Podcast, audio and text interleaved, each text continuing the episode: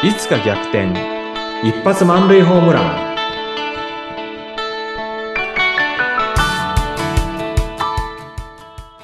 皆さんこんにちは。合同会社東きみなり事務所代表社員の東きみなりです。こんにちは、インタビュアーの山口智子です。今月は、東さんと英語についてお話をしてきました。さあ、今回はどんなお話かなというところなんですが、まあ、前回ね、その東さんがイギリスの会社とオンラインミーティングなども今もやっていると。そしてこの今日もね、収録の後にあるということだったんですが、なんか本当に私から見ると羨望の眼差しというか、すごいなと思うんですが、そのあたり、東さんご自身今、現状どんな風に感じていらっしゃるんでしょうか？はいまあ60を過ぎていろんなものが自分の中で変わったっていうところがあるってもしかしたら何度かお話してるかもしれないんですけれどもその中の一つが英語で話すときにあまりなんか細かいことってくよくよするのはやめようっていうんですかね。話す前からくよくよ考えたりとか、話す前からどうな、ああな、どうなんだ、ああなんだっていうふうに心配するのはやめようっていうふうに一つ持ってるなっていうふうに思うんですね。うんうん。で、それでい、なんか、それがいいのかと思うんですけども、あんまりなんかね、気負わなくなったんですね。へイギリえ。ス人と話すなんて、あの、昔はものすごく、なんだろう、あの、イギリス人って、とか、まあ、例えば中学生の頃とかだったら、もうイギリス人、アメリカ人で英語のネイティブでしたら神みたいな感じなわけですよ。うん。もう日本より文化のレベルが高いとかなんかね。でもまあそれを30年も、あの、そういった英語圏の人と話をしてて、だんだんなんか、あの、そんな風には思わなくなってきたのとうん、あの、特に最近はですね、あの、なんか、普通の人だよねって相手も。うん。うん。で、外国語喋れてる私の方がなんかすごいんじゃないかみたいなね。ああ。うんうんうん。というのは、やっぱりあの、外国語喋ることできない、例えばアメリカ人は英語しか喋ることができないとか、うん。イギリス人も英語以外の言葉喋れないっていうのはある中で、私はその日本語と、それから英語が話せるというところになると、たまにすごいって言われるんですよ。自分の母国語以外の言語ができるってね。ううんん。で、す言われた時は何とも思わなかったんですが、最近は確かにやっぱり、あの、2カ国語以上喋ることができるってすごいよねっていうのは思ったりするんですけれどもね。だから、そうやって考えると、本当に私が、まあ、あの、イギリス人と会議やってますけれども、あの、もう普通の人と普通に会議をしてるんだなって、ことさらビジネスだからって気負うことなくね。うーん。で、あの、今そっちの天気どう？とかうん、なんか普通の話、あの、してますし、それからサッカーのワールドカップの時だったらなんかワールドカップの話して、うん、ははは、私全然サッカーのことわかんないとか、そんな話したりとか、結構なんかね、等身大なんですよね。うーん。Amazon プライムでこんなの見てるとか、言ったらなんか見てるっていう人もいるしね。ええ。うんいや、なんか楽しそうですね。なんかそうですね。うん。ガチガチのビジネスみたいな感じ。まあもちろんそういう話もするでしょうけど、うん。お堅い感じではないわけですね。お堅い感じではないですね。もう一つね、今、あの、なんだろう、あの、わかんないことはもう素直にわかんないっていうようにしてるんで、うん。気負いがなくなったんですよ。いや、それ、いいですね。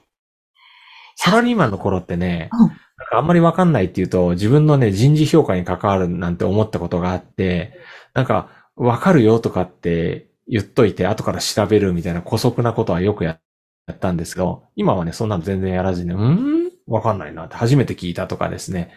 そういうのは堂々と言うようにしてるんで、あのーそのイギリス人との会議っていうのも全然気負いがなくなってきてます、自分の中で。へえ。いや、でもこの気負いがなくなるって、きっとその方が、英語ももちろんそうですけど、いろんな面でも、なんかうまくいく成功する秘訣の一つなんですかね。そう思います。うんはい。あの変に格好つけたり自分をよく見せようと思ったり、知らないことを知ってるというふうに言ったら、だんだんなんだろう。あの、かっこよく見せたい自分だとか、あの、こういうふうに見られたいっていうことと、それから本当の自分のギャップっていうところがうん、広がればひら広がるほど苦しいと思うんですよね。そうか。もちろんそれがね、あの、努力目標として、そういうかっこいい自分というのを目標に頑張るっていうのはありますけれども、私もその頑張るっていうのはないんですよ。60、もう人生2周目だから。うん。いや、うんいいですね普。通でいいやと思って。なんか、その方が、きっと心の距離も相手と縮まりやすく、仲良くなるのも早そうですよね。そうですね。ななん、か、あの、変に武装してきてる東さんよりも、うん。普通のおっちゃんの方がいいんじゃないですかね。いいです、いいです。普通のおっちゃんの方が、本当本当え、でもその、なんていうんですかね。いろんなね、国の方とお話しされますよね。はい。こう、それぞれのやっぱり国の文化の違いとか人間性の違いであったりとか、うんうんそれと日本と比較しての面白さみたいな、その辺ってなんかどんな風に感じてますか？感じたことありますか？あのーやっぱり一番思ったのが、アメリカ人はなんかものすごく勉強、本を読んでるとか、勉強してる人が多いなっていうイメージですね。まあアメリカ人だけじゃないか。うん。で、それに対してね、あの、東南アジアの特にマレーシア、シンガポールの人たちっていうのは、ものすごくリラックスしてるんで私はすごく好きなんですよね。へー。アメリカ人、アメリカ人はね、やっぱオンとオフがものすごくきっちりついてますね。そううん。あの、ビジネスモードになったら、ものすごく、あの、オンビジネスって感じでね。うん。うん。あの、なんだろう。あの、まあ、真摯にビジネスに向き合ってるっていう人たちが多かったですね。でも、同じ人たちも、やっぱり、こう、オフになると、完全にオフになって、楽しいっていうんですかね。うん、うん。私よくそこを間違えて、オンの時にオフの話をしたりしてですね、なんかすごく恥ずかしい思いしたことっていっぱいあるんですけれども、うん、わかんない。私、これはあくまで私が経験した範囲ですんでね。うん、うん、うん。で、シンガポール、マレーシアの人たちっていうのは、割となんかこう、オンとオフの境界線っていうのが、あの、まあ、緩いっていうかですね。うんあ不真面目っていう意味じゃなくて、それはそれでなんかコミュニケーションのスタイルなのかもしれないですけど、うん。あの、面白いなっていうふうに思いました。へえ、え、なんかそういう中で、あ、こういう風な考え方であったりとか、こういうビジネスへの取り組み方学べるなみたいな、そういうものとかも各国の方からいただいたことってあるんですか？これはね、あの、外国人だからっていうことじゃなかったなまあ日本人とね、お話ししてても、あの、いろいろ学びっていうのはありますよね。うん。だから、それは英語を使ってっていうことはなかったかなと思いますけれども、うんそうですね。まあ強いて言うと、あの、これ英語からちょっと離れるかもしれないんですけれども、うんあの、アメリカ人はとにかくね、あの、お客さんをもてなすときっていうのは、やっぱすごいですね。全身全霊でなんかもてなすみたいなことをされたっていうのはありますね。うんあの、すなんだろう。例えば会議でもすごく気使ってくれたりとか、家に招いてくれたりとか、うん、すごくね、あの、もてなし方が違うんですよね。へえ。なんかその、もう、私も最初に、あの、アメリカに出張して、で、上司がね、その自分の家に呼んでくれた時の歓迎の仕方っていうのはね、もうなんか、なんだろう、こんなに歓迎されていいんだろうかっていうようなうん歓迎の仕方をされて、まあそういうところにね、アメリカの文化の一端っていうのを見た気がしました。うんうんうんうんなるほど。でもなんかね、東さんがどこか、前回だったかな、前々回かな。こう、うん人は、人間はみんな一緒なんだなって思ったっておってましたけども、すごくなんか大きな違いが外国の方だからあるわけではなくて、なんか根底の部分っていうのはみんな同じなんでしょうね、つまりは。同じですね。そう考えると怯える必要ないですね。英語に対してなんか、こう、アレルギー反応を起こす必要はないというか。そうですね。あの、英語はあくまで、あの、コミュニケーションのツールであって、やっぱり個人と個人っていうところ、その大事な存在っていうところをつなげる手段っていうのが英語なんじゃないかなっていうふうに思います。ああ、本当ですね。うん大事な存在をつなげる手段ですね。そうですね。ああ、なんかもう、英語は使う必要はないからって思っていたんですけれども、うんうん要は、英語を使うのは怖いとか、はい。外国の方と喋るのが怖い。だから私はもう使えないんだ、喋れないんだっていう自分の勝手なですね、固定観念を作ってたなというのもちょっと発見したので、うんうん。あ、そんな気負わなくていいんだってちょっと今楽に気負わなくていいでりす。気負わなくていいです。ねえ。だからすごい、東さん、軽やかに楽しんでらっしゃいますもんね。英語を使ってのお仕事も。そうですね。まあ、あの、人生2周目っていうこともあるんですけれども、うん。やっぱり、2週目いいですね。2周目いいですよ。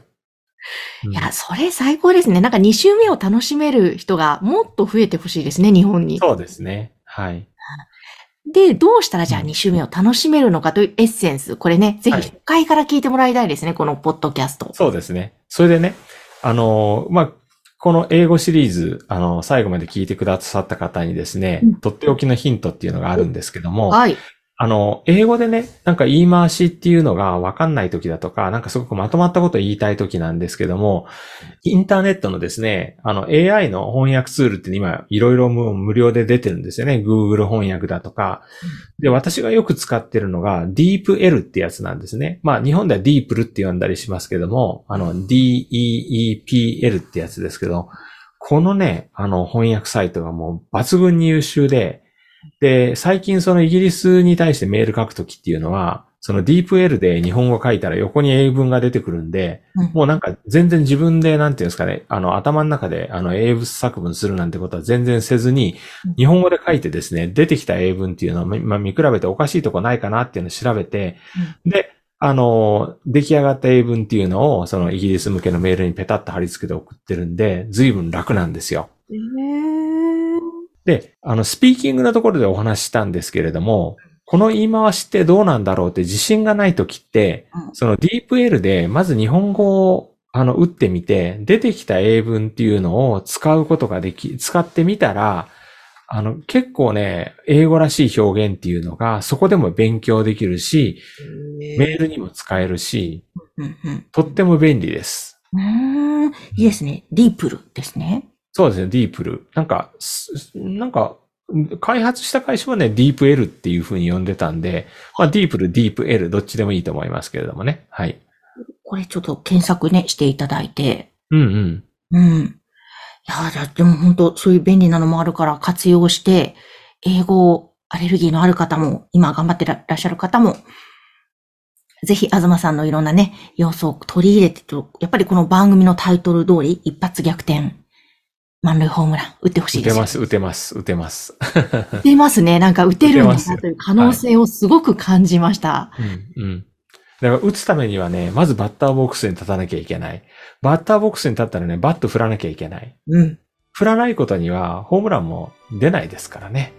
その通りですね。うんいやー、今月もいいお話を伺いました。英語シリーズでお届けしましたが、ぜひ皆さん、東さんとお話をしてみたい、いろいろ相談してみたいという方いらっしゃいましたら、番組の概要欄にホームページを掲載しておりますので、ぜひそちらからアクセスをしてください。東さん今日もありがとうございました。ありがとうございました。